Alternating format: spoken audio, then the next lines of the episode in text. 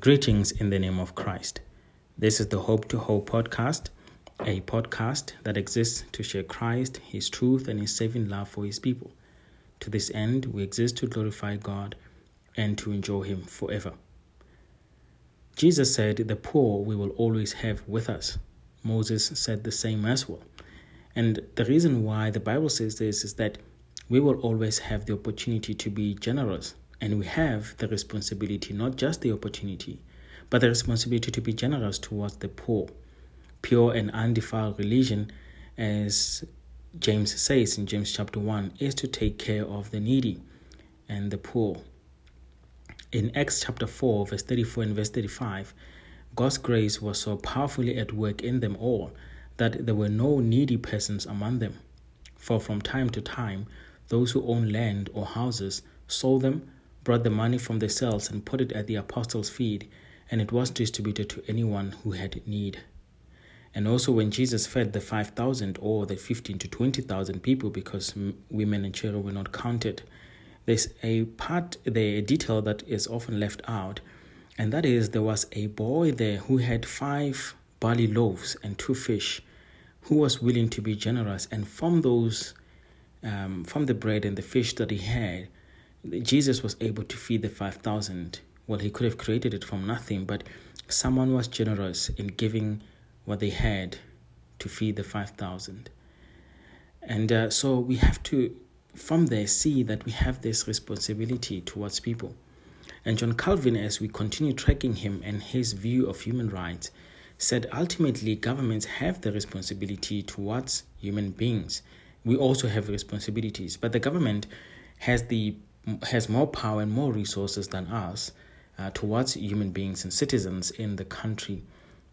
And the government bears the sword for anyone who violates human rights. You and I do not have the sword or do not bear the sword, but we are ultimately going to be accountable to God, who on Judgment Day will reveal our deeds. John Calvin said governments must obey God as well. But he recognized that we will not always find governments that obey God. But he said government is still necessary and required. He said a poor government is better than no government at all. It would be better for us to be wild beasts and to wander in forests and to live without governments and laws, for we know how furious the passions of men are. So governments should be accountable and responsible to the people. He said, but governments are not endowed with unlimited power, but such as it is to the benefit of the people. And then he said, governments then have responsibilities. And he narrowed down the responsibilities that government have to 4 areas. First, all people are equal. All people are equal before God in the sense that they are totally depraved, and they are also equal on account of God's common grace. Those 2 areas, brothers and sisters, are the only reasons why we have to treat one another equally. Racism is a sin of partiality that is deplorable. It goes against everything God says. To discriminate against human beings, to treat human beings partially, to be partial, is to go against what God has instituted or how God has made us. Human beings are equal before God because we are made in the image and likeness of God. We are equal because of God's common grace. We are all totally depraved. The Bible doesn't say you need more than that to respect and honor human beings equally, which is why we must be against policies that discriminate on the basis of race. It was the case with our previous government. It discriminated on the basis of race, which was wrong. We do not need more. The Bible doesn't say human beings have to be Christians or have to be nice to us, or we have to have more reasons than the fact that God has commanded and instituted equality, and we must treat one another equally. And so John Calvin said, for governments then it goes even further, that no government can worship another human being, or no man rather. No man can worship another human being. And because we cannot worship anyone else, And even if we did, that would not be true worship. The only worship that can be true is the worship of God. Jesus said, I am the way, the truth, and the life, and no one comes to the Father except through me. And in John chapter 4, true worship is in spirit and in truth. And those who worship God are those who have been saved by the Lord Jesus Christ. But government knows nothing about this. And government is not responsible. Government is only responsible to ensure that human beings have the freedom to worship whoever they want to worship. And so government should not interfere in people's worship unless the worship is against human rights.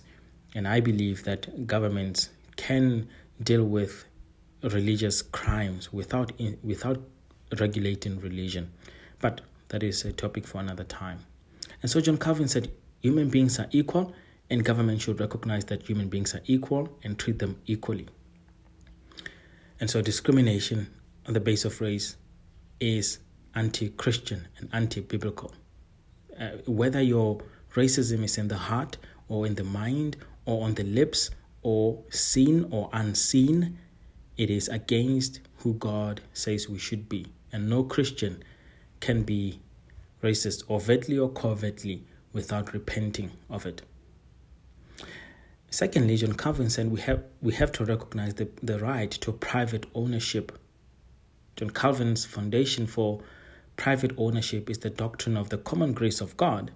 So according to John Calvin, to possess something strengthens our knowledge of God and thus the relationship with Him, because God owns us. And so God owns things as well. So as human beings, we have to own things to show that we are made in the image and likeness of God.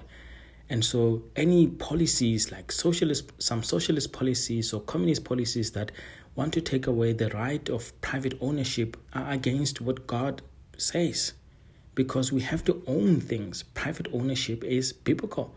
For us to possess something strengthens our knowledge of God and our relationship with Him. And this will be we have to be for policies that are for private ownership. And then John Calvin said the government has the responsibility then towards social security, to ensure social security. The poor have the right to social grant. The society must help the poor.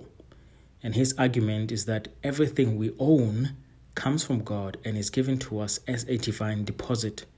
So even though we have the right to private ownership, God owns the things we have. And so they are given to us as a deposit for us to give back to God. And we give back to Him, obviously, through many ways, but one of the ways is to care for the poor. And so any policy that is against taking care of the poor is also anti-biblical, which is why some crony capitalism that hoards things is against the Bible. We have to take care of the poor and be fully responsible. The government has the full responsibility because it is commanded by God to take care of the poor. And then fourthly, liberty, rights, freedom of religion and movement have to be ensured by government. On religious matters, he emphasized the believer's liberty and that a believer can only be bound by total obedience to God. He also emphasized the need of the individual to be obedient to civil authorities, but that this obedience should never be incompatible with obedience to God. And so John Calvin's principles then can be summed up in two ways. There is limitation of authority. Government doesn't have absolute authority. Because the responsibilities are so limited. Liberty, rights, social security, right to private ownership, and then equal rights. And then the rise of subordinates. So there have to be order in society, and some people will have to be subordinate. And so this provides the basis for reformed theology's contribution to human rights in society. And we have to recognize this. Our Father, we thank you that you are a God who loves us, who through your word teach us many things. One of those, Lord, is to have a biblical view of human rights. And so we pray that you help us, Lord, to develop this further in our minds and in our practice and in our public theology in honor of Jesus Christ. Amen.